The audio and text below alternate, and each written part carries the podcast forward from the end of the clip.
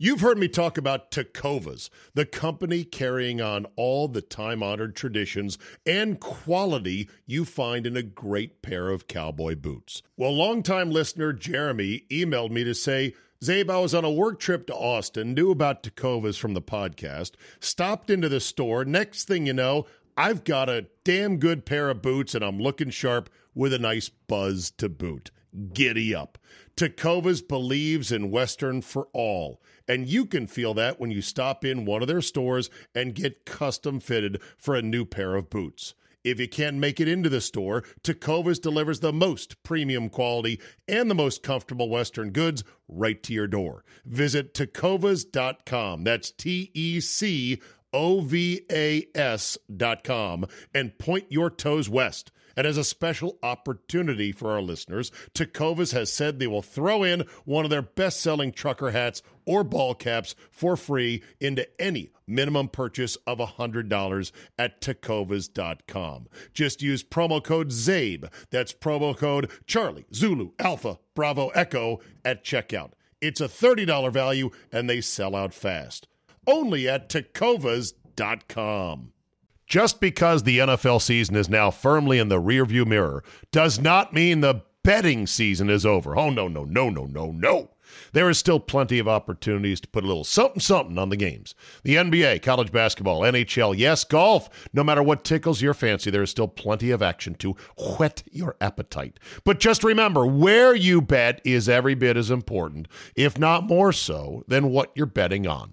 That's why I tell my friends to go to mybookie.ag. AG. Oh, but my state just approved it. There's a big DraftKings FanDuel, whatever. No, no, no, no, no. Johnny come latelys. My bookie has been ahead of the game for years now. And why does that matter? Oh, I don't know, in a million ways. Better lines, better payouts, less rules, you name it. Plus, you get a bonus with me at mybookie.ag. Use promo code CZABE, Charlie, Zulu, Alpha, Bravo, Echo, and have your deposit matched halfway up to $1,000. Now, make sure you read the rules on payouts regarding bonus wagering. It does require certain levels of wagering to collect your money. But if you just want to bet straight up, you don't want the deposit, you want to make a one time bet for a million dollars, win it, and then walk away, fine. You can do that as well. That's a free cash bonus for making your deposit. Use promo code CZABE to claim the offer. Bet, win, and most importantly, get paid with my bookie today. I, like I've seen the photos and I've seen the videos when it snows and you get the lake effect Mm-hmm. and it's just getting buried. What is it like though?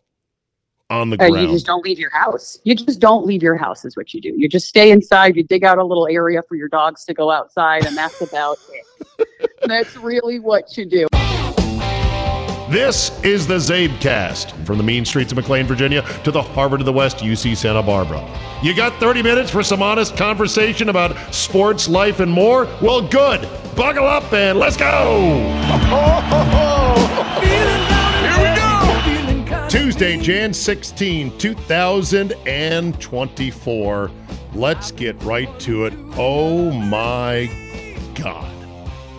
Look at what the Packers did the Dallas Cowboys.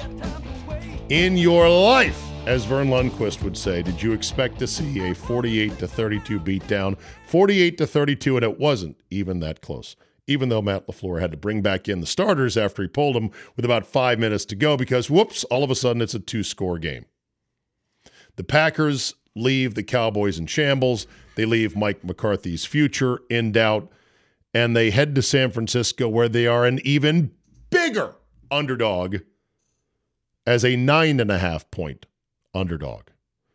And after winning one bet with Hatch on golf balls, I'm going to have to have several more bets with my Niner friends, including my own distant cousin, well, not distant cousin, but my own cousin, Tommy Lynette, who's a faithful listener to the podcast.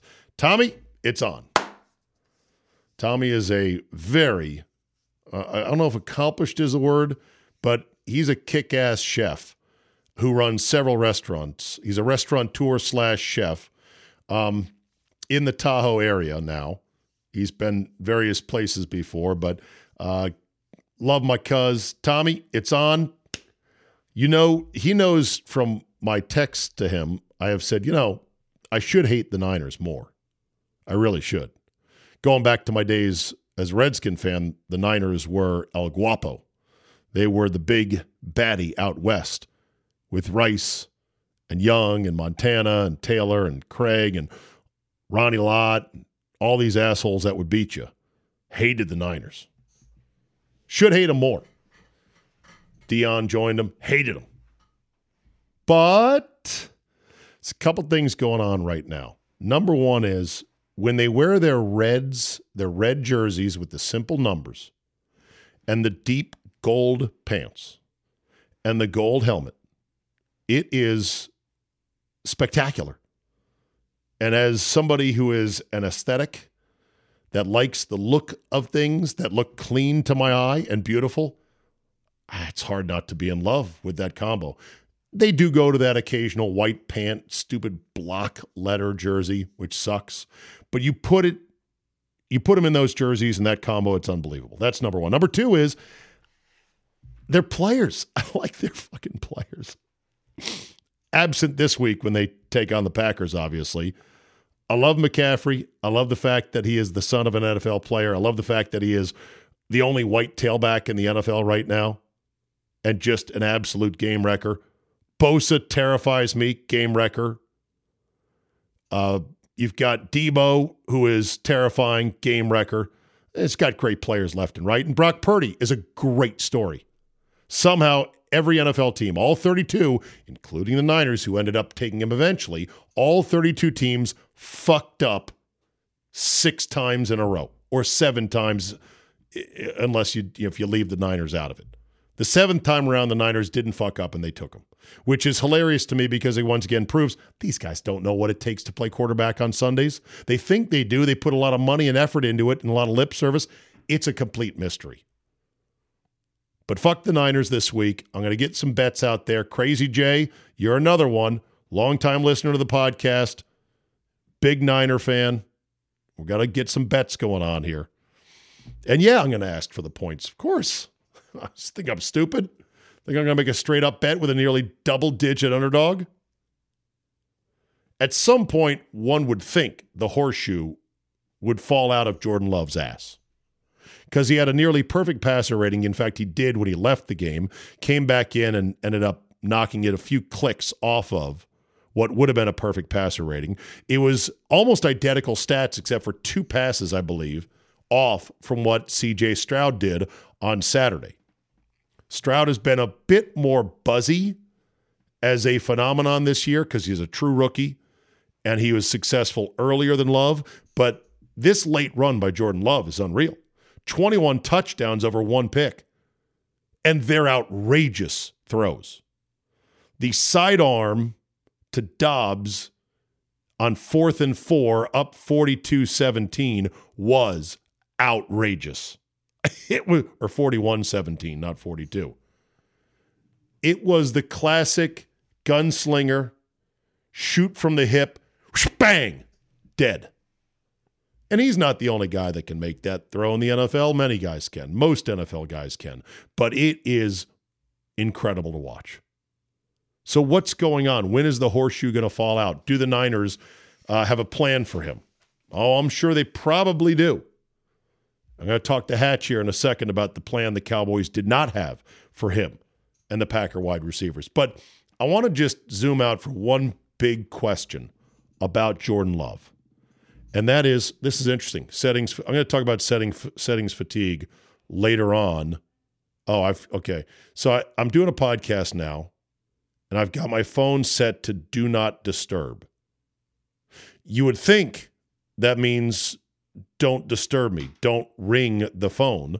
And the phone rang from my faithful producer, Josh Albrecht. Settings. Why did that not set the way it should have? Okay. So on Jordan Love, he looks so good right now. And it's not just the numbers, it's the eye test. It's the athleticism, it is the awareness. I think one play summed it up perfectly in terms of how good he is. Critical third down play, driving towards uh, the Cowboys' end zone. This was after they got pushed back, I believe, on a penalty. No, no, no, no. It was a different drive. This is the touchdown to Wicks on the post. Cowboys are going to are going to heat him up. Dan Quinn's going to heat him up with a zero blitz. Love is under center. He starts checking out of things. He starts calling audibles. Check out of this. Check out of that. Clock is winding down. It's now red. It's lit up red. Five seconds or less in the play clock. Oh, it's red. Look out. And he starts doing the like the hurry up clap. Get the ball off just in time. Doesn't panic. Full blitz is coming. Here comes the giant wave. And he does that, you know, back pedal, back foot throw with plenty of oomph and plenty of accuracy and hits a striding Wicks perfectly in stride touchdown. The whole combination of the awareness, knowing things to check out of this, do this, slide this protection over, okay, to not panic before the play clock runs out, the athleticism to be able to, you know, be in full retreat like that and still get enough oomph on the ball with accuracy to hit his guy. It's the whole package. He's really, really good right now.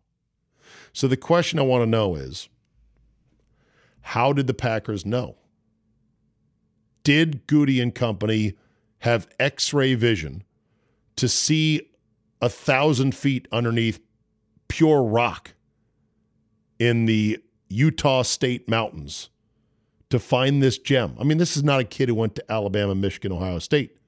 Utah State. I've been to Utah State. Oh, by the way, just up the road from Weber State in the great beehive state of Utah played at Utah State. They took him not quite as a project, but he was not an instant franchise guy. Late first round, they had to move up to get him. They sensed some people were closing in on him. But did the Packers just have x ray vision to go, this guy's got the DNA? He's got athleticism that doesn't necessarily pop off the book, pop off the screen at you. But he's got this humble, hardworking, highly intelligent DNA that's going to make him great. Let's grab him. Let's grab him and stash him.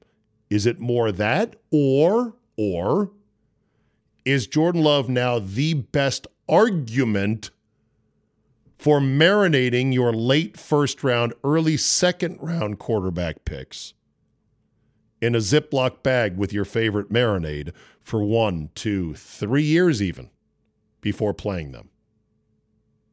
Or, can I add another or? does that marinating approach not work if you don't have a franchise Hall of Fame QB like Aaron Rodgers in front of him? Even though these Hall of Fame guys don't necessarily consider it their job or spend much time investing in oh I got to give Jordan extra reps this week. I got to I got to tutor him more. This is the legacy. I'm going to make sure he's ready to take over. These these players don't give a shit about that.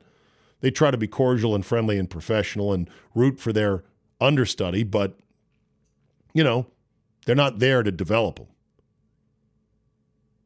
I think most teams can't afford to take a quarterback late first, early second, put him in a Ziploc bag with some teriyaki sauce, sit in the fridge for two, three years and go, eh, he ain't ready yet, but he will be soon, while you're getting kicked in the teeth going three and 14, four and 12, four and 15, no, goddamn these new.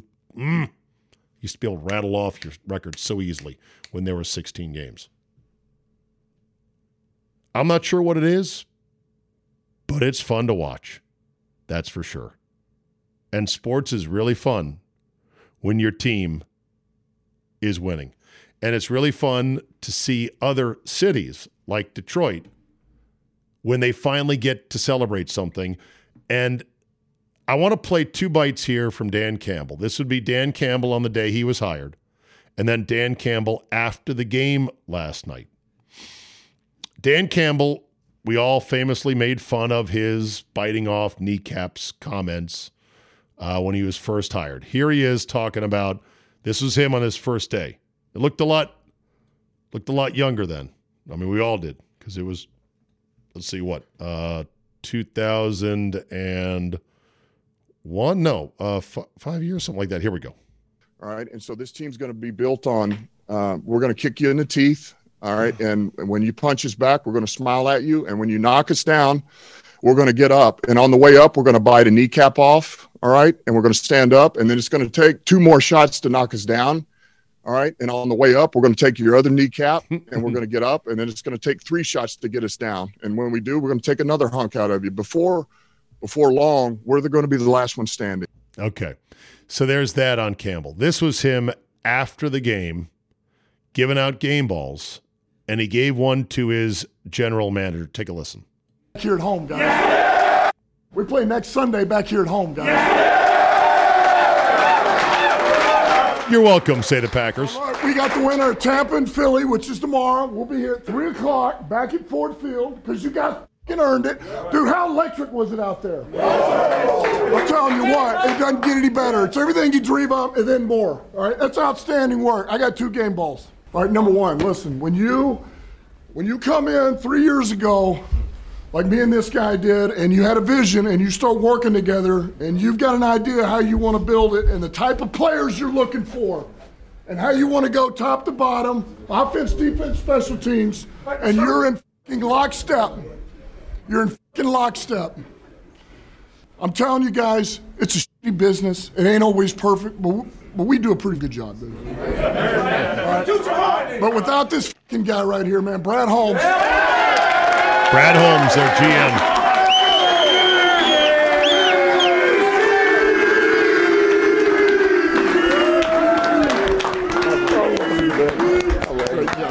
Great job.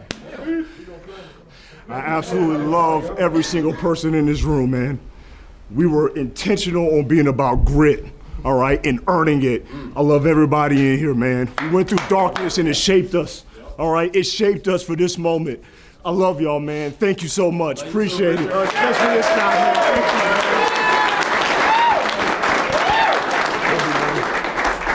Okay, I'll just say it like this. All right? Hey, you're good enough for Detroit, Jay.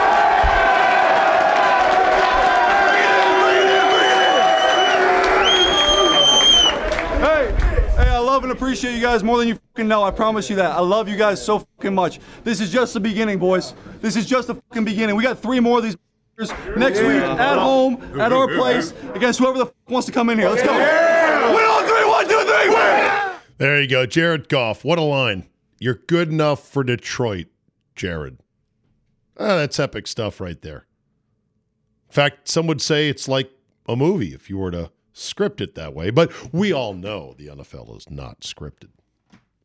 Campbell got the job, according to a story in The Athletic, by talking about how he really wanted Detroit, that he felt like this was a town similar to what he grew up in Texas. Just blue collar, hardworking, family, you know, oriented, been hit hard by changing economics and obviously the auto industry not being what it once was. That could have been a, that could have been a good sales job for Dan Campbell to get the gig. But I'm going to tend to believe that he believed it. And I do love these locker room rah-rahs. These used to be kind of few and far between. Now teams with their social media accounts know this stuff is gold. And I love it because it brings us into that very private, sacred space where men can tell other men grown ass, hard as rock, violent men on that football field. They can tell each other, I love you, man. And that's a safe space for us men to express it. When we come back, we'll talk to my guy Hatch on what did the Cowboys in in Dallas against the Packers. You are listening to the Czabecast. If 2024 is the year you're jetting off to a new country, or even just want to expand your language skills beyond English, then I urge you to check out Rosetta Stone today. Rosetta Stone is the most trusted language learning program for over 30 years. Why? Because it works. Instead of drilling vocabulary words, with Rosetta Stone, you learn by matching audio from native speakers to visuals, reading stories, participating in dialogues, and other practical language skills that fast track your ability to communicate fluently. Not only is it a more effective way to learn, it's more fun. Rosetta Stone's advanced voice recognition technology gives you feedback on how well you pronounce words. Other language learning apps use speech recognition to detect what you said. Rosetta Stone tells you how well you said it. Rosetta Stone offers 25 languages with lessons available on your computer, phone, or tablet. And with a lifetime membership, you get forever access to all the lessons for all the languages and never pay a renewal fee. Don't put off learning that language. There's no better time than right now to get started. For a very limited time, Czabecast listeners can get Rosetta Stone's lifetime membership for 50% off. Visit rosettastone.com slash today. That's 50% off unlimited access to 25 language courses for the rest of your life. Redeem your 50% off at rosettastone.com slash today. You know, we're driven by the search for better. When it comes to hiring, the best way to search for a candidate isn't to search at all. Don't search, match with Indeed. Indeed is your matching and hiring platform with over 350 million global monthly visitors, according to Indeed data, and a matching engine that helps you find quality candidates fast. Ditch the busy work. Use Indeed for scheduling, screening, and messaging so you can connect with candidates faster. And Indeed doesn't help you just hire faster. 93% of employers agree. Indeed delivers the highest quality matches compared to other job sites. This, according to a recent Indeed survey. Listeners of this show will get a $75 sponsored job credit to get your jobs more visibility at Indeed.com slash Czabe. Just go to Indeed.com slash Czabe right now and support the show by saying you heard about it right here on this podcast. Indeed.com slash Czabe. Terms and conditions apply. Need to hire? You need Indeed.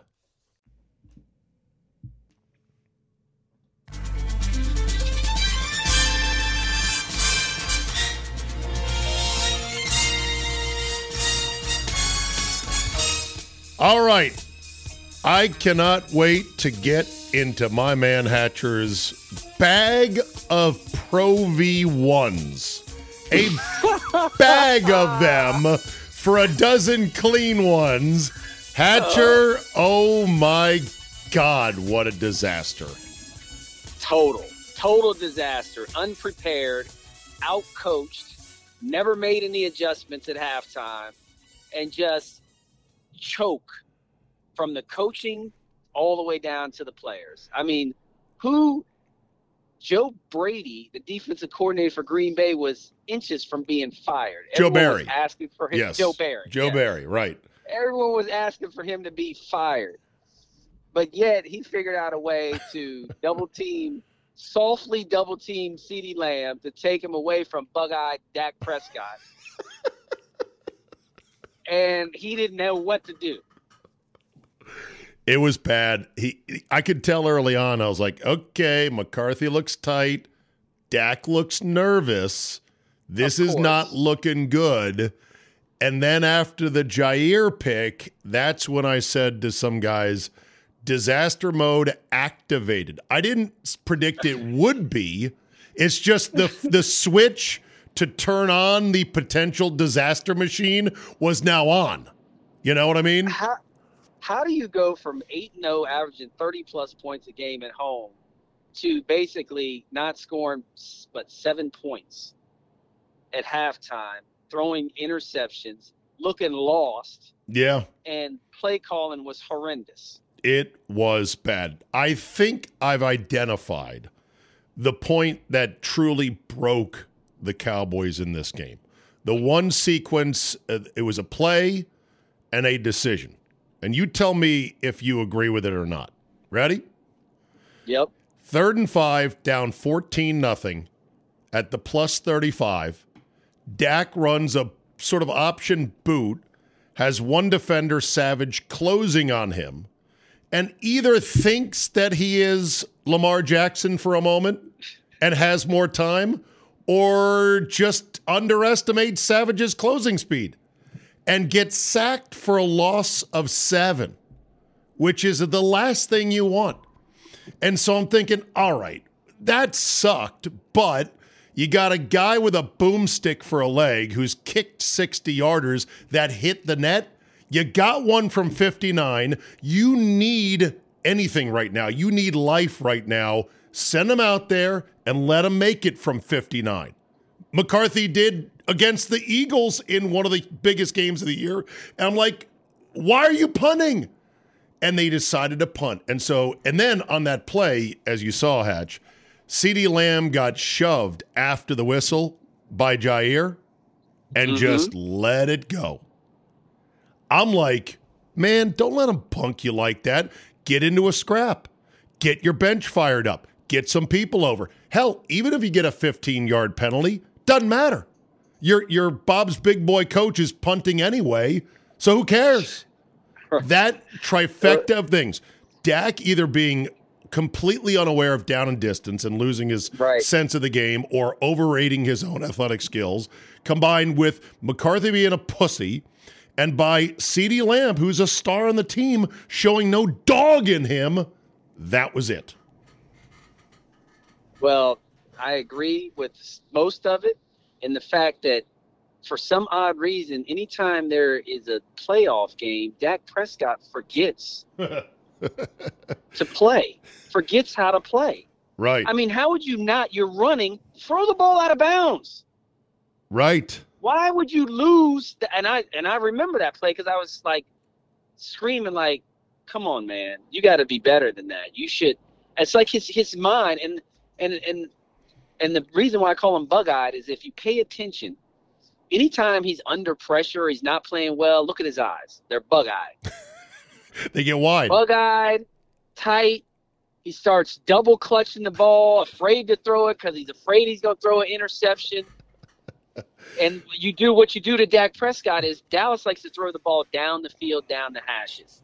So when you play cover two or cloud defense against Dallas, for some odd reason, Dak Prescott doesn't want to take the underneath, the underneath passes. Yeah. He, he wants to f- force it, or he wants to double clutch it and continue to look downfield. Right. He's you know he's really and- good up until January, and Yep. he's really good in low leverage spots. But the steeper the mountain gets, the worse he is, and that's He's that's a problem that many teams are facing. Hatch, the we got a guy Well- who's good, but we know he's not good enough. that's Josh Allen does the same thing. So what do you do? What do you do then if you're the Cowboys? They were talking about a Well, massive get- extension for Dak. Well, you have to because how, how Hmm. because how are you going to find somebody that's better? It's going to be He, hard. he needs to figure out how to work through those demons. right. Right. You probably That's the thing. He's, yeah. he's Danny White, Tony Romo, Oh, Dak Prescott, all oh the same. My God. The coach, though, I think is cooked. Would you agree? Well, he should be. He should be. and, And, he all should those, be. Yes. all- all those, all those, all those people out there that were saying, "Well, Dan Quinn is a hot coaching commodity for a head." coach." No, he's not. Not anymore. Not, af- after that. No, not after you that You made game. no adjustments, and everyone knows you're running between the tackles on Dallas because they got midget linebackers. They have safeties playing linebacker. Because and they made no adjustment. You have to take Parsons away from rushing the passer, and you have to put him at middle linebacker like they did a few times. right. You have to put him back there and sacrifice the pass rusher, blitz him from there. But he needs to be back there. Dallas needs some beef at middle linebacker. You got 33 and 14 trying to play linebacker. I would have ran right at him too, Yeah. right in between the tackles. That's what everybody does. They're light in the butt. Yep. And Jones is really good, and he killed him Right. again. And the He's Packers, a cowboy killer. he is Aaron a cowboy Jones killer. is. Yes, he has nine touchdowns in four games. Has never lost in Dallas. Uh, grew up a Right. cowboy. Grew up. Grew up a cowboy fan in El Paso. Hatch, Right. As and you never should lost be. Green Bay has never lost in AT&T Stadium. I know they have more That's postseason. They have more postseason wins at AT and T than the Cowboys do, who live there. two regular season, two two playoff wins, and a Super Bowl win at Jerry World, which is tough. Right. So the shots of Jera during the oh. game were Oh. He looked like was- something else, weren't they? Oh, I loved it. He looked like he was going to have a heart attack. his son wasn't even looking up. His son was looking at his phone or whatever he was doing. But but Jerry was smacking the paper on the counter and turning around. What's going on, man? He's What's eighty going on you got a terrible coach. Your Right. team is unprepared. obviously, and from an offensive standpoint for Green Bay, obviously they figured out Dallas is undisciplined. So if we run a little play action, we run a little bootleg, reverse reverse bootleg, they're going to fall for it. Three times. How in an NFL game does three times I don't know. someone is wide open down the field, wide open, Terrible. and it wasn't a trick play. They just ran a boot Yeah. and threw it back across the field. Yeah, that that is totally being unprepared. I just think Right. that you know, Parcells was the one coach with an edge that you guys had that got the most out of the team. You know, aside from Jimmy, obviously, when the team wasn't that good. Yeah, they weren't the- that good. They weren't as good back then as they are now. No, they've got more talent now, but at least Parcells knew how to get that team vibrating with an edge, with an attitude, kind of like Jimmy did back in the day. Did you see Jimmy Right. at halftime on Fox? I just heard him say that Dallas is playing terrible. Oh, he they they said, Jimmy, if you were still coaching, what would you tell him? And his his eyes got real narrow and his corners of his mouth started foaming. It was great. What did he say? I, I- missed that I- part. here, I'll play- I I'll play I was it. up walking around doing something. Here, let me let me play it for you. I'm going to find it here. Jimmy Johnson halftime. Uh, it was good. It, like you could tell he was actually pissed here. Let's see. Here's 42 seconds. You ready? All right. Turn up your Yep. speakers. Here we go.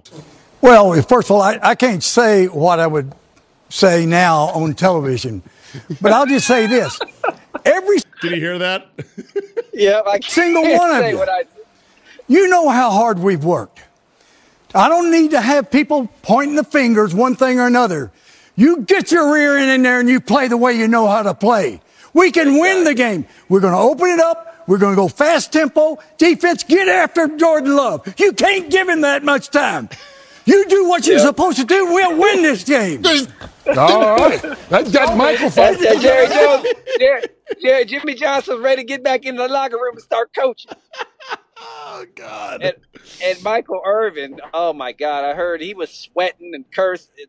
The bad thing is, is Stephen A. Smith. I don't even know if he got started yet. Oh yes, he has. Uh, let me Oh. give you. Let me give you Michael Irvin. M- Michael Irvin. Okay. He he was Yes.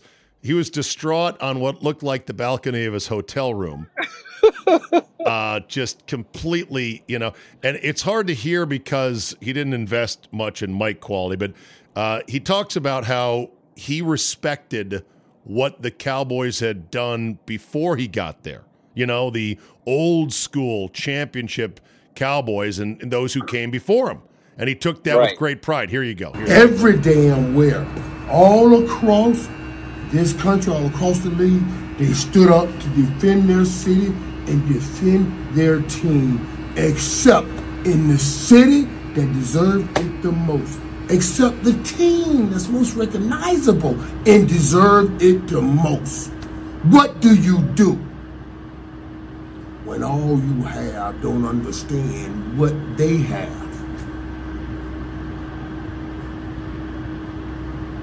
When I got here, I understood the men before me. They built the Dallas Cowboys. They made this America's team. They put a championship on the table before I got here. My job while I was here is to match what they have done because they built it. They handed it to me. Put my damn championship on the table. That's all we ask. Put your damn championship on the table, and you couldn't do it. All their asses gotta go. And that's just gotta go. All their asses gotta go. Gotta go, right. Oh man, he's fired up. Well, you know, it you you grew up a cowboy fan on the mean streets of Chantilly, Virginia, right? Correct. Yep. And it's because you're my age and the history of the Redskins in town very racially unfavorable, so it's only logical that you were a Cowboy fan and the Cowboys were great when we were teenagers. So it makes perfect sense. Do you ever yourself, Hatch, get weary of being a Cowboy fan or do you take it in stride? I take it in stride now because what's more personal to me, and I tell people this who try to make fun of me, I'm like, I really don't care. I'm a Cowboy fan. What's personal to me is my Bearcats. And why? Because I played for them. Right. So so I get more. I'm like Michael Irvin when it comes to the Bearcats. oh, you are okay. Yeah, I'm like Michael Irvin when it comes to the Bearcats. I will go ballistic and and, and because I'm vested in that. Right. Right. I think you're at. vested. I didn't play. I didn't make the NFL. I tried, didn't make it. So Cowboys to me, I'm as honest as it can be about them. Yeah. I tell people about their position and where they are, and and do I root for them? Yeah, of course I root for them, but it's not that important to me. I think that comes from your athlete perspective because you did play high level college football, played for a bit in the CFL. That it gives you that perspective to go, okay, I'm a fan, and you know as much about the team as anybody I know, and you do root for them. You want them to win, but at the end of the day, you're not going to get worked up for it because you once played. You know, you're you're a former player, so you, you're not going to invest your whole life in being a fan. But watching some of the fan reactions is unbelievable Right. because that's their whole life. They didn't play. Yep. This is their only Yep. way to pretend like, hey, I was, you know, I was, I'm helping the team somehow. You're not helping nothing.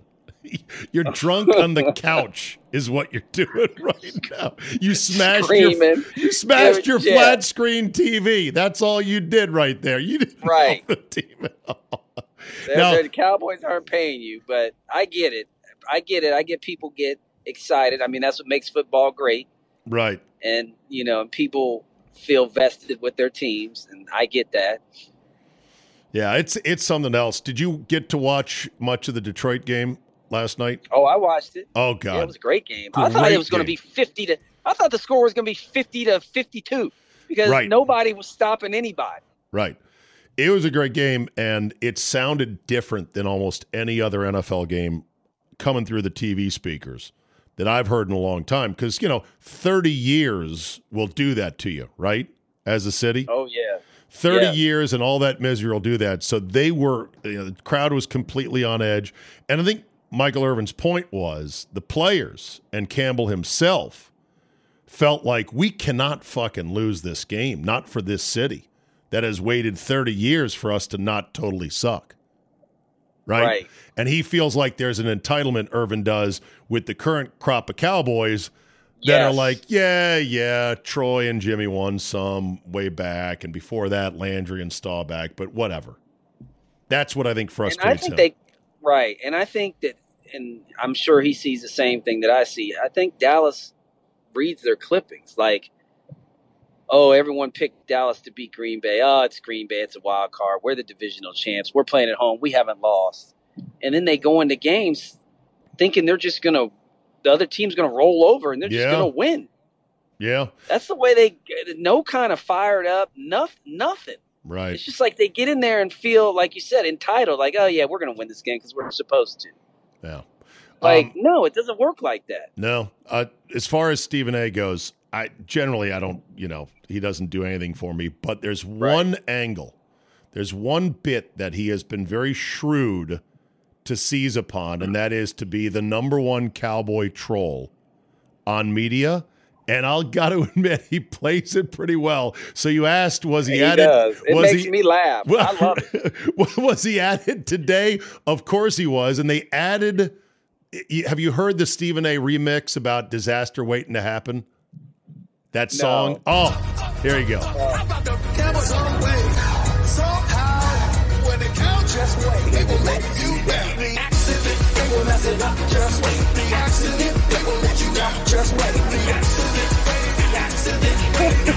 so he once said they're an accident waiting to happen, and he pulled that bite.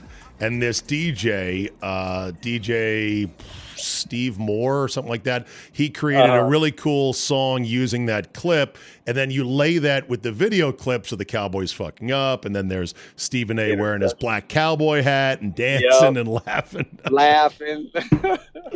It's a and you know what? The funny thing is, what's so great about him is he deflects. He's a Steeler fan, so nobody he no he never gets any heat about the Steelers Yes. because it gets deflected by him making fun of the Cowboys so much. Right, exactly. He, and, and I remember at one point he was sort of leaning into the whole Steeler thing, and you're like, oh, okay, that's his team there.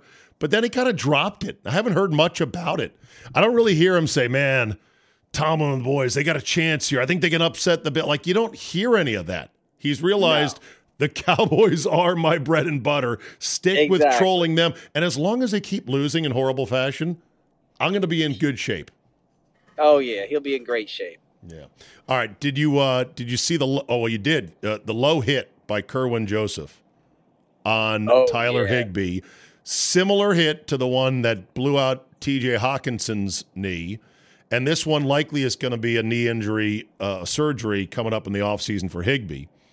Your thoughts, not only as a guy who played, but as a receiver, whether this was a quote dirty hit unquote. No, it wasn't a dirty hit because that's what the NFL created. You can't hit the guy high anymore. You can't hit the guy in the chest anymore. You're going to get a 15 yard penalty. Your only option is to try to tackle a guy from the waist down. And if someone's moving, you can't form tackle a guy that's moving and juking. Form tackle, put your shoulder into his belly button. Eh, Right. How are you going to do that when someone's moving But is like there the way that he's moving? So you have to go low and take him out. But is there no honor among thieves? Is there no code amongst players to go, I could do this legally, but I'm not going to because it's there that was dangerous? nothing else. There, that was the only way he was going to be able to bring him down, and that's why they're tackling like mm. that. Unless he just launches into his chest, Well, and they did it. And did you hear the? Did you hear the commentators? They were like, we took a survey of players and we asked them which hit would they rather take out? Would they rather take out the hit to the head, or would they rather take out the hit to the knees? And they said like ninety percent said the hit to the knees. right, because as athletes, you're only thinking about the here and now. Your knees are your money. And Right. if that goes, then you're out of the league and no more money for you. I think athletes at that age think, well, my head could be a little bit fuzzy in 50 years. So fuck it. right. I'm, yeah, twenty year olds don't think that long term. No, no, exactly not. Um, it just it seems like there would be a lot more hits like that. You don't see a lot of hits like that. Maybe it was just how perfectly it was timed. Maybe it was made spectacular by the fact that Higbee landed on his fucking head as it got blown up like that. I don't know. The Lions defended it, and of course they're going to defend it. It's their guy. It just seems like if that's now fair game, more DBs are going to do that, and there's going to be They more wrecked knees. been. They already have been. Okay, I Well- mean, the only thing I could tell a receiver is it, or running or running back or whomever is to jump. You know, get off your feet. Right. Because if you get off your feet, they're not planted, and then you've got a chance. Yeah, and then you've got a chance to save your legs. You know, Right. if you see him coming, you know what a guy. If you're 250 and the guy's 190, 200, I mean, that's why you see a lot of these guys now try to hurdle these guys because they know they're going low. I mean, look at all the hurling that's going on now. That They're- didn't go around. That t- Ten years ago, nobody was doing that. no, Billy right, Sims did it like one time in like 1980, right, and everyone thought, "Oh my God," right. you know. But I would leave my feet. The greatest hurdle ever was when Antonio Brown on a punt return hurdled a guy, and the punter, poor bastard, was the last guy in on the tackle, and he brought his foot down right on the punter's chest. There's Yes, photos of it. Do you remember? you remember that? Yeah, I remember that. I was like, that is the most disrespectful thing ever, man. But hey, oh well. So one more thing about the Detroit game.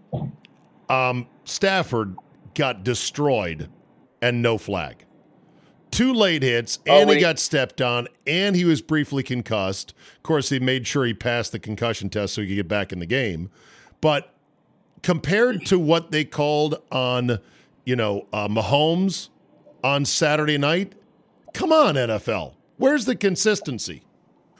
Well, it's the same thing Lamar Jackson's been complaining about. I don't think it was a late hit, and I don't think the guy stepped on him on purpose. I, I watched it Really? a few times. And, yeah, I don't think the guy. The guy was trying to get over him, um, and he ended up stepping on his chest. But I will give it to Stafford. That's a tough guy, man, because Oh. he laid there, up. He was like, "Oh," and I know those hurt. Those hit chest hits to the chest coming Yep. straight on by a 300 pounder. Oh, That hurts. absolutely. And he got his butt and got right back in there and kept on playing. That's that's old school right there. no, he's a he's a Texas tough son of a bitch. That guy. Did you ever see Yeah, the you ever is. see the NFL mic'd up on his separated shoulder when he was in Detroit, Stafford? No, I didn't. Oh, I'm going to send it to you, and when you're not driving, although you're you're driving your Tesla, right? So you could put it in autopilot. No, I'm in Florida. I'm in Oh, you're driving your golf cart from Sarasota to Orlando. It's a long drive. Orlando, right? I did speed it up. it goes over 30 now. you do not want to be taking that that far.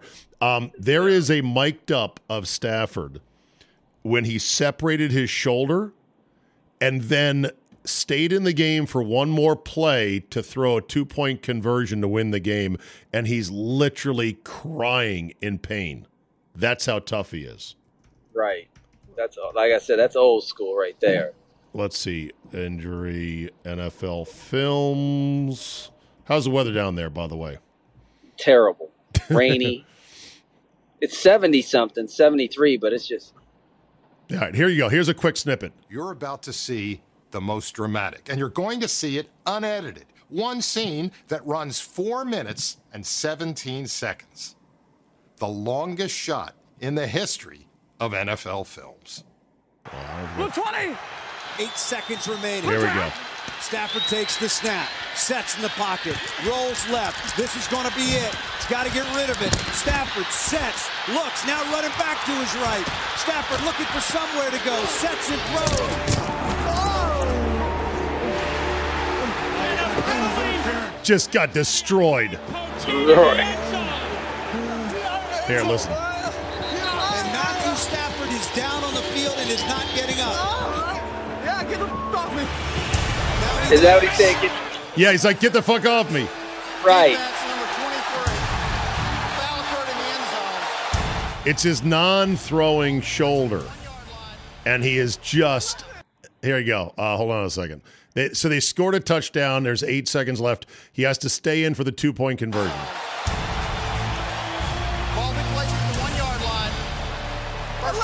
Stafford is going to have to come out of the game. Uh, he's got it. It's a shoulder problem. Daunte Culpepper will come in for one snap. Culpepper. The Lions will have Oh, I one remember play, old Daunte Culpepper. play, no time remaining on the clock. Because of the pass interference in the end zone, it will be one play from the one. Let's talk to me, buddy. Yeah. Here you go. Get your breath. Oh, shoulder. Daunte Culpepper in the game at quarterback. Matthew Stafford off the field injured. Everybody's standing here at Ford Field. He's like, oh, shoulder. Uh, did Culpepper come in, or how did that work? I got to scrub through it here. I'll send it to you. You'll uh, you'll All right. appreciate it. Uh, let's Yeah, see. And then and then I thought it was totally. It should have been a PI on the Puka Nacua play because he got jersey tugged and hip spun at the point of his break, and he had beaten his man. He was torching, torching Detroit all night, and the ball Yes, still went on his fingertips. I would call that all the time, Hatch. Just me. Right. Was it a PI in your I mind as a wide uh, receiver? I don't. I'd have to see it again. I don't really remember that. Okay. All right. Well, That dude is so tough. I mean, sometimes Oh. that why the way he plays is is a negative because the refs are going to be like, well, he's physical, and they're going we're going to let them be physical with him too a little bit. So oh yeah, we're not going to call we're not going to call as, as tight against him. He's physical But as he- fuck for a tall, skinny kid. And Tirico during the broadcast said that they asked him about it, and his answer was, "Well, I was like the seventh of seven kids, and we used to play like gang pile on the bed, and they would Yep. put me on the bottom, and I'd have to fight, my way my out way of the out. bottom." Right, I heard that. Yeah. And he, uh, I mean, he's tough. I mean, 6'2", 217. He just he dips his shoulder. He runs like a running back. Yeah. He's uh, I mean, he's you don't He's see too many player. Samoan wide receivers. I- remember when I was in junior college, there was one that was pretty good, and I remember that because I was like, man, I never seen a, a Samoan receiver. His name, I'll never forget his name. His name was Junior Tagaloa, and he was he was good in junior college, and he went on to play at Cal. Junior Taga Tagaloa, not Junior, Ta- not Tonga. yeah, Uh, hold on a no, second. This Uh, guy's name was Junior Tagaloa. If I Mosi Tatupu. There's another one for you. You know, NFL Films sent a crew out to Western Samoa to interview a bunch of families about why football. And it's a great piece about the Right. whole Samoan football connection. Yep. Good stuff. I think, I think per capita, I think they have the most players that make it to the NFL. Uh, probably so. Probably so. Them, them, and I think the state of Mississippi. Okay. I got good news and bad news for you, Hatch, on the golf What's ball that? bet. The good Okay, news, what's that? The good news is our friend Buddy Christensen, who's probably listening to the podcast as we speak, uh, who owned and founded Golfdom. He sold it, but he still works there. Um, oh, my man. Yeah, I Buddy. know, yeah. So I, I saw Buddy the other day, and he heard about our bet, and he said, Uh-huh. "You know what? Here, here's two dozen balls, a dozen TaylorMade fives, TP fives, if Hatcher wins, and a dozen Pro V ones if you win. They've got the Golfdom logo on it, but you know they're brand new in the box." I go, "That is really generous. Thank you, buddy. That's great." So the good you. news is, you don't have to pay me the dozen because Buddy oh. did. And you get a dozen as well as a oh. consolation prize for your stupid Cowboys sucking again. Now, that's the good so news. how do we promote golfdom? we just did. We're giving them a shout out. Go to Golf and Golf in Tyson's Corner and in uh, Annapolis and in Rockville. No, the uh, the downside is this. I am pretty sure I left both boxes in the store on a shelf as I went to the restroom before leaving. Are you getting dementia? Are you getting dementia? Yes, You're only 55 years old. Y- y- yes, I am getting it one tiny bit at a day. One day at a time, Hatch. One day at a time. All right, buddy. Safe travels. We'll talk to you soon. All right, thank you. All right, see you, Have bud. a There you go. All right, there you go. A sensible Cowboy fan.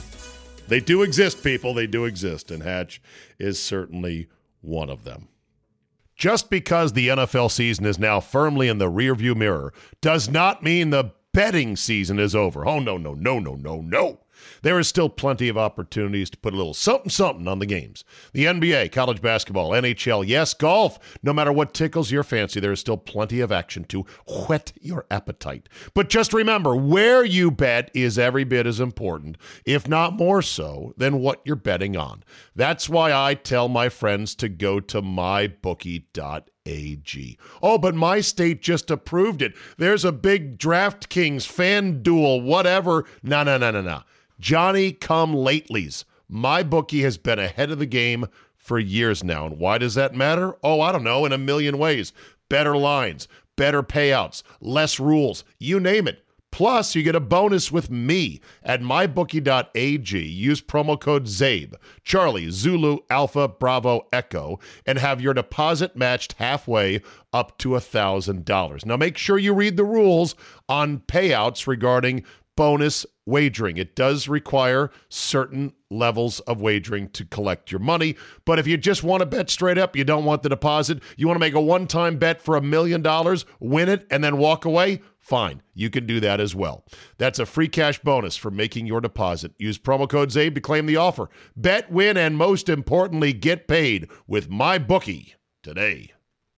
From Dallas to Buffalo, we go. I had a chance to talk to a colleague who's from Buffalo, now does Packer halftime and post-game updates. And I called her because I saw how the snow removal was going. And to quote a great line, how's it going? Not great, Bob. But they got the field cleared. They're going to play the game today. I'm recording this just before the game kicks off. And I had to talk to uh, my colleague, Shanna Quinn at uh, iHeart Milwaukee. She works for FM 106. She is the uh, program director there as well as afternoon host, and she is a lifelong, diehard Buffalo Bills fan.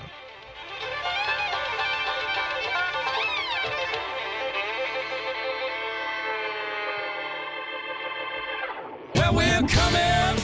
I was surprised to find out when I did a quick Google search of songs about Buffalo that this big and rich classic made it with a shout out to Chippewa Street.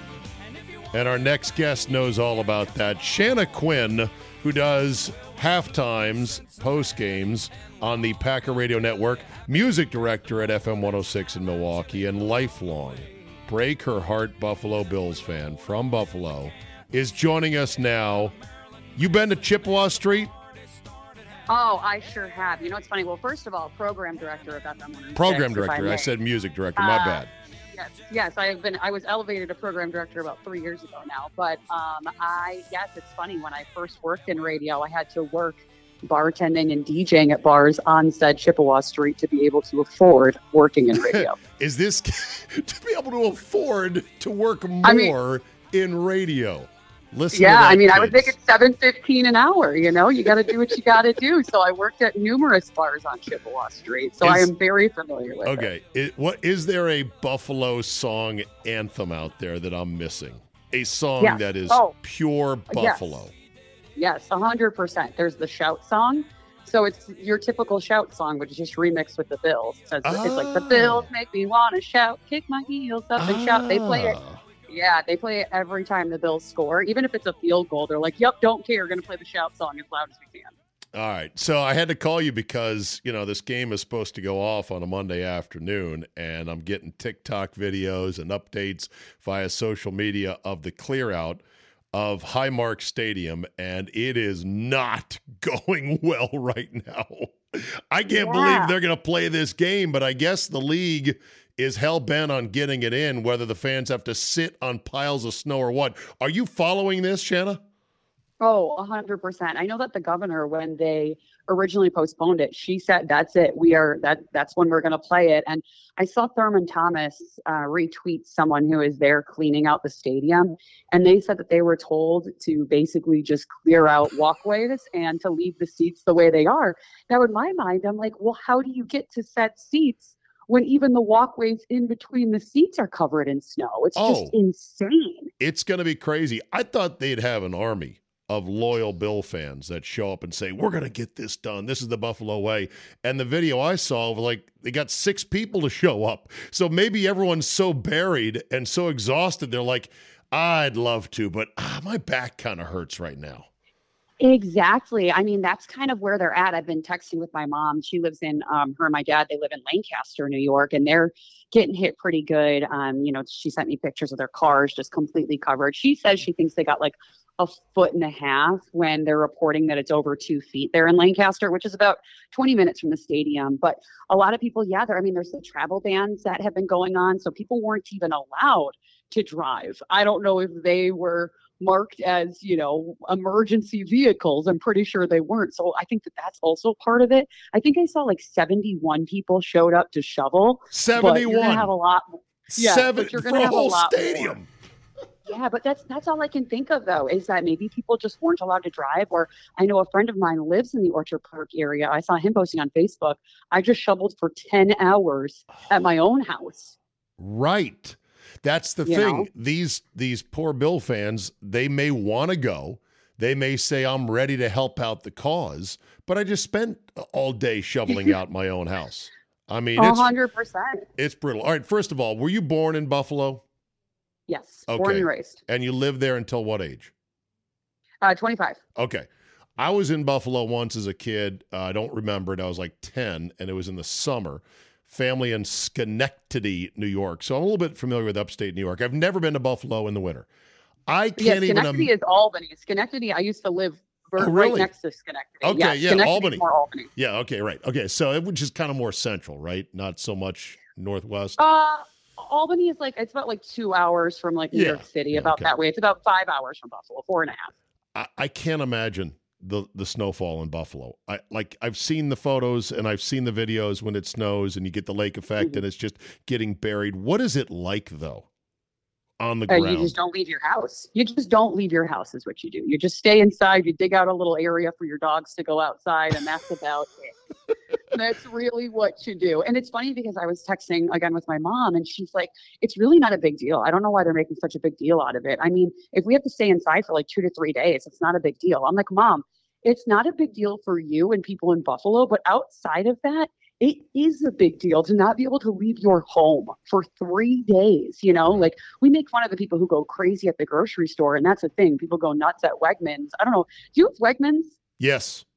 Yeah, the best. Um, so you know, you go to Wegmans, you get all your stuff, and then you hunker down. I mean, that's why people go a little bit crazy. It's because well, you can't leave your house for days on end. So it's it's rough. I mean, I remember getting workouts just trying to dig, walking through the snow. You're like, oh my god, my legs are exhausted just walking through it. Now I have to shovel this. Right. It's just such a heavy snow there because of that lake effect.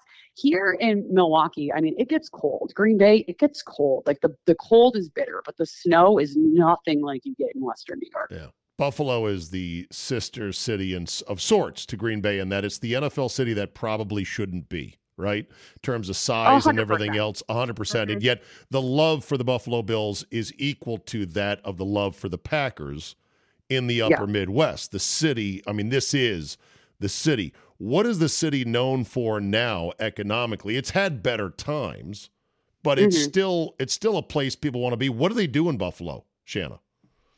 What do they do for work? No, I mean just in general, what's their industry? What Oh. what keeps people there? Like what are the Oh, uh, big I companies? what are the big companies in Buffalo that keeps it a thing?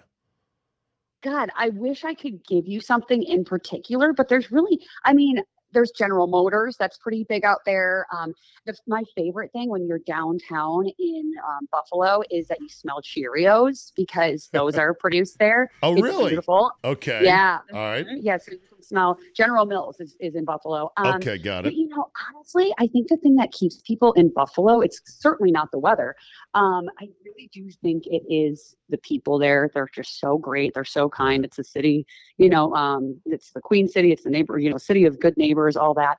Um, and I mean, the sports teams, the food, it's really big. Actually, they have the biggest shocker here, the biggest chicken wing festival ever there. Sure, um, sure. during- you know they have that in september. I just think it's a you know it sounds super lame but it's like a it's like a way of life there in buffalo. It's kind of like green bay. You're in this bubble and you don't want to leave because you just love everything about it so much like the camaraderie there with the sports teams and you know everything last year there was like you know or two years ago maybe now like the shooting at like tops the way that people came together there for that you know it's just it's it's the, uh, we were just watching tv watching you know of course the packer highlights and watch everything on the bills and they were talking about and they said buffalo people are just built different and i think that that truly is how they are through and through Why'd you leave?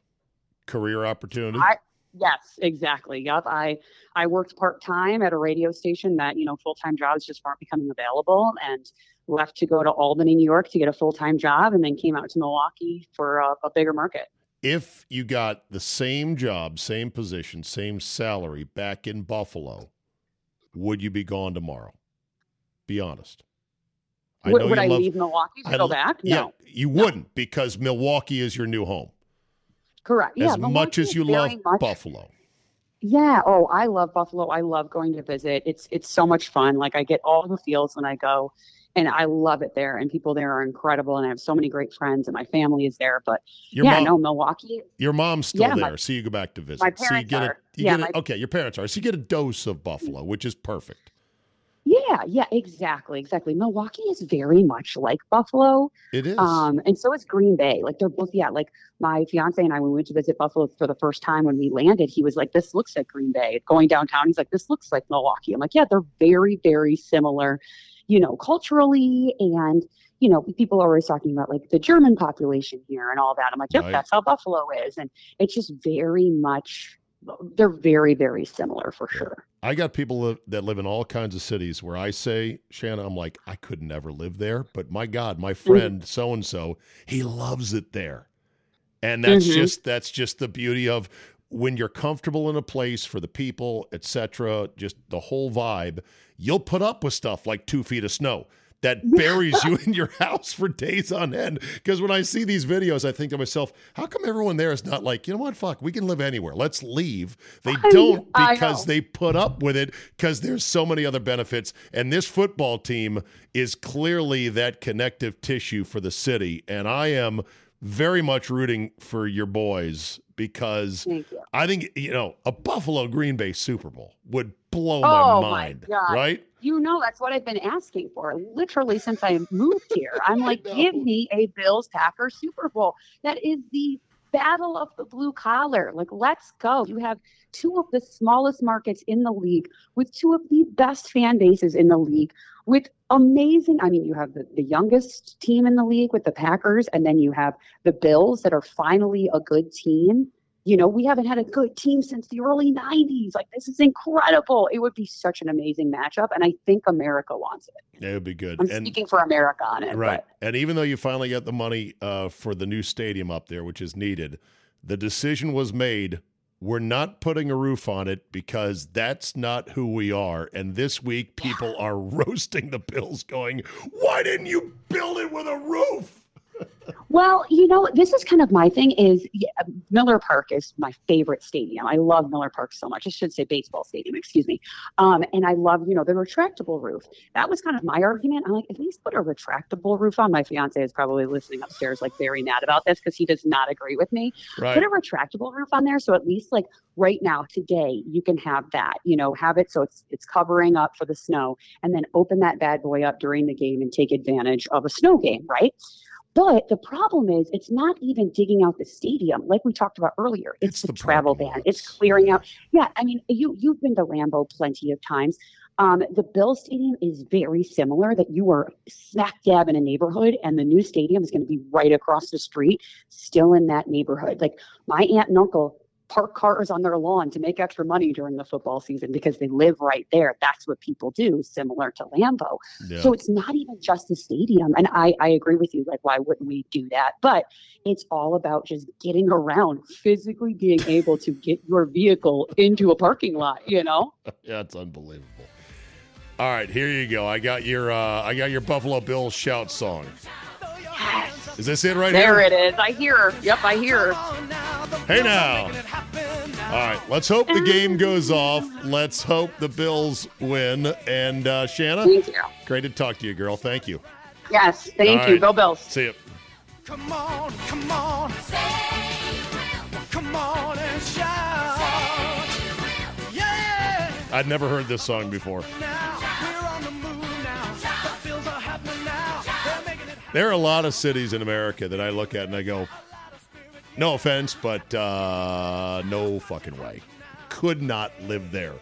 Warm cities, cold cities, big cities, small cities. Everyone's got to find their spot that they're comfortable with. Let's go Buffalo. Let's go, Buffalo. The Bills make me wanna Let's end on this. I've talked about settings fatigue in my daily life as a man who is immersed in electronics and immersed in digital technology. As a radio host, podcaster, as a amateur video maker, uh, believe me, I'm neck deep in settings and stuff and everything else and yet I am approaching the point of absolute mental meltdown status with settings fatigue. Two things today that really set me off. Number one was weekly conference call with the powers that be, hosts, producers, program director at 97.3 The Game, and it's done through Microsoft Teams. It's not done through Zoom. It's not done through Skype, all of which are slightly different. It's not a FaceTime call. It's not a conference call call. It is a Microsoft Teams call. Many of you are acutely aware of how this works. So it's another platform. I rarely use it. It's linked in to the company email system, which I also very rarely look at.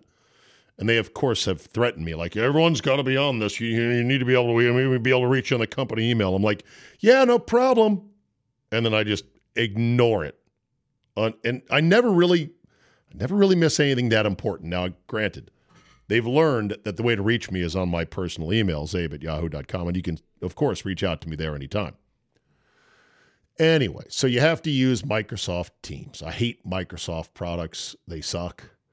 They are poorly thought out, poorly implemented, glitchy as fuck. That's just been my experience. Maybe there's some good Microsoft products or platforms out there, but I think in general, as opposed to Apple or other third parties that know how to make things simple, that's another key. You cannot simplify things enough. if the engineers and the software people say, yeah, but if we just put this, this, and this in, it'll add functionality in case you want to add a back channel for perhaps uh, an additional data transfer. That's when you just you go right up to the stupid nerd and you put your finger up if you're senior management and you go shh, shh, shh, shh, and you press your finger into their stupid nerd lips. And then you get them to quiet down and you say, no, we're not including all those features. We're going to include the, the bare minimum of features to make it work. And we're going to create big, well designed, artistic looking buttons, not a bunch of engineer bullshit that looks terrible. I'm a big fan of a good aesthetic look because it helps calm the animal instincts when you're like, okay, how does this work and everything else. So I'm on this Teams call. And of course, can't get my mic to work. I'm not a moron. Oh, you don't know how to unmute your mic, huh? What are you, an 80 year old grandma? No. Oh, no, no. I have dealt with many, many, many, many, many, many, many little nuances and settings in various programs. I went and checked all the usual things. Hmm. What's my Apple Mac saying as terms of audio? Let's go to the audio in, out. Okay, now that seems fine. All right. I'm clicking on every button on Microsoft Teams. I, I can't see it. I, I, I'm checking the audio. It says it's there. Why is it not on? I'm clicking this. I'm clicking that. There's the little hamburger bar up in the corner right. And I'm like, it could be under that. Could be a drop down. Could be a settings. Nothing. More and more frustrated to the point where I just hung up, got out of the call, picked up my phone called, you know, my program director. I said, Here, I'm on the phone. Let's talk about whatever we need to talk about in our weekly meeting, which I'm a believer in. Touching base every week, I believe it's a very valuable thing, but we're here for a good time, not a long time, and we shouldn't be here for a complicated time either. You don't really need to see everybody, you just need to listen. Go around the horn. Okay, what do you got? Uh, Thursday, I'm out. We got a substitute producer. Make sure we have this guy lined up as a guest. Okay, great. Boom. What do you got? Oh, we got a remote on Tuesday next week. We're going to be downtown. Here's what you need to know. Here's where to park. I'll have your passes. Boom. Done. Round the horn a couple times, a nice, good joke, and done. Too much technology. Now, for the real pain in my ass.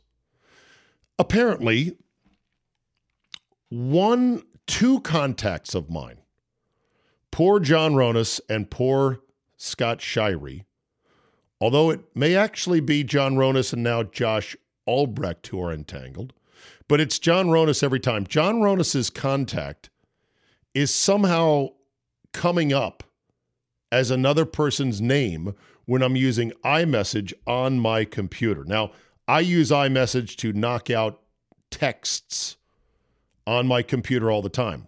It's very efficient. I like the tempo of texting versus email. I used to be a big voicemail guy. Like, we need to keep voicemail going. Voicemail's good. It allows for inflection and tone and elaborating. And people would look at me like I was crazy, saying, Ain't nobody got time for voicemail. And I came to see the light on that and agreed. I go, eh, it's too clunky. So email became the thing. Now email is too clunky. It's not as present. It doesn't occupy your frontal. It's not in front of your face like texting is. So a lot of times in work, business, or whatever, I like to text, and I like to text from a computer because then I can really bang it out. I'm not, you know, sitting there with my thumbs and backpack, my fat thumbs that can't type. On my phone, this is not a problem. John Ronas does not get mixed up or conflated or commingled with other contacts. On my computer, though, he does. Good luck to me finding out why. Good fucking luck. Oh, I've done a few cursory searches on the Apple forums and the help pages. And isn't it wonderful when you go to research a problem like, why is this happening? You find the exact thing that's happening. And so there's a moment of hope. Oh, great. Someone else has the exact same problem. Here it is under the official Apple forum. They'll tell you what's going on. You click on it, and then your heart sinks. You know why your heart sinks? Because it says the date, and it will be five years ago. And you just know there have been many updates since then. So, whatever information they're giving you is com- completely irrelevant. at this point. Also, I'm convinced there are people on these help boards that purposely, for the sake of trolling and aggravation, suggest an exotic cure for your digital ills that has nothing to do with the actual fix and will instead just send you, the user, off on a time consuming goose chase. Well, have you considered going in and uh, identifying the kernel? That's a PRK file that's uh, under here, needs to uh, go through admin, make sure to put in your password, uh, do a quick search for those, remove them, and then reinstall them, download them from the site. And I'm thinking, are people just fucking with people going, this would be great. Let's tell them to do this. Or the just, well, have you turned, have you thought about turning it off and turning it on again? Dumbest fix ever, although it does fix a lot of things. Ronas, to his credit, has said, look, I'll just ignore these texts because I don't want to send you on a goose chase. It's not a big deal to me. I'll just ignore them when I see them. And I'm like, no, nah, I don't want you to be getting texts you shouldn't be getting. And what's even crazier is I swear last night, swear to God, I was staring at my screen. I saw Ronas's name on the text that I was sending on my computer. I looked down, I looked back up, and it had changed to the other guy, like almost in front of my eyes. Who who knows what is causing this? it, it is unacceptable, though, and yet this is the digital age we live in. I know you're screaming at me right now. Well, then don't do this. Slow down. Be more focused. Stop trying to conquer the world. Stop bombarding people with text messages from your computer. Get off of Apple products. They're shit. I know someone's going to say that. Use secure this, that, or the other. I, am I'm right here. I'm at I'm at wits end. Wits end. Uh, how many hour project do you think it'll be for me to fix this glitch and to find out what it is? My estimate is no less than a three hour project. What's going on? Why? How? If you know, let me know, but I'm sure it's buried under a complete maze of settings. And I have settings fatigue. You have fatigue of just listening to me, but I've had people say, you know, Czabe, I would listen to you read the phone book. I enjoy your style. I like you alone as much as you with guests. So, with that said, eh, maybe you were listening this whole time. Thank you for being a part of today's Czabecast as a listener, downloader. As always, rate and review, tickle the algorithmic overlords. Tell a friend or two, subscribe to Fridays if you want to be part of the true 1%. Have a great Tuesday, everybody, and we will see you next time.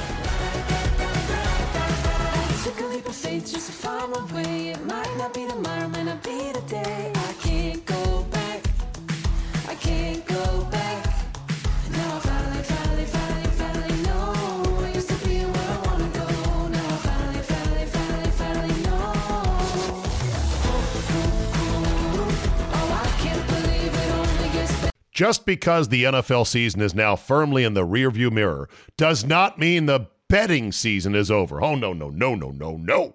There is still plenty of opportunities to put a little something something on the games. The NBA, college basketball, NHL, yes, golf. No matter what tickles your fancy, there is still plenty of action to whet your appetite. But just remember, where you bet is every bit as important, if not more so, than what you're betting on.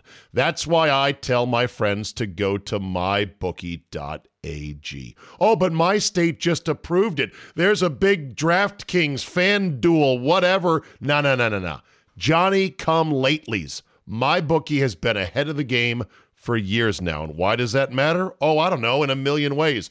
Better lines, better payouts, less rules, you name it. Plus, you get a bonus with me at mybookie.ag. Use promo code CZABE, Charlie, Zulu, Alpha, Bravo, Echo, and have your deposit matched halfway up to $1,000. Now, make sure you read the rules on payouts regarding bonus wagering. It does require certain levels of wagering to collect your money. But if you just want to bet straight up, you don't want the deposit, you want to make a one time bet for a million dollars, win it, and then walk away, fine. You can do that as well.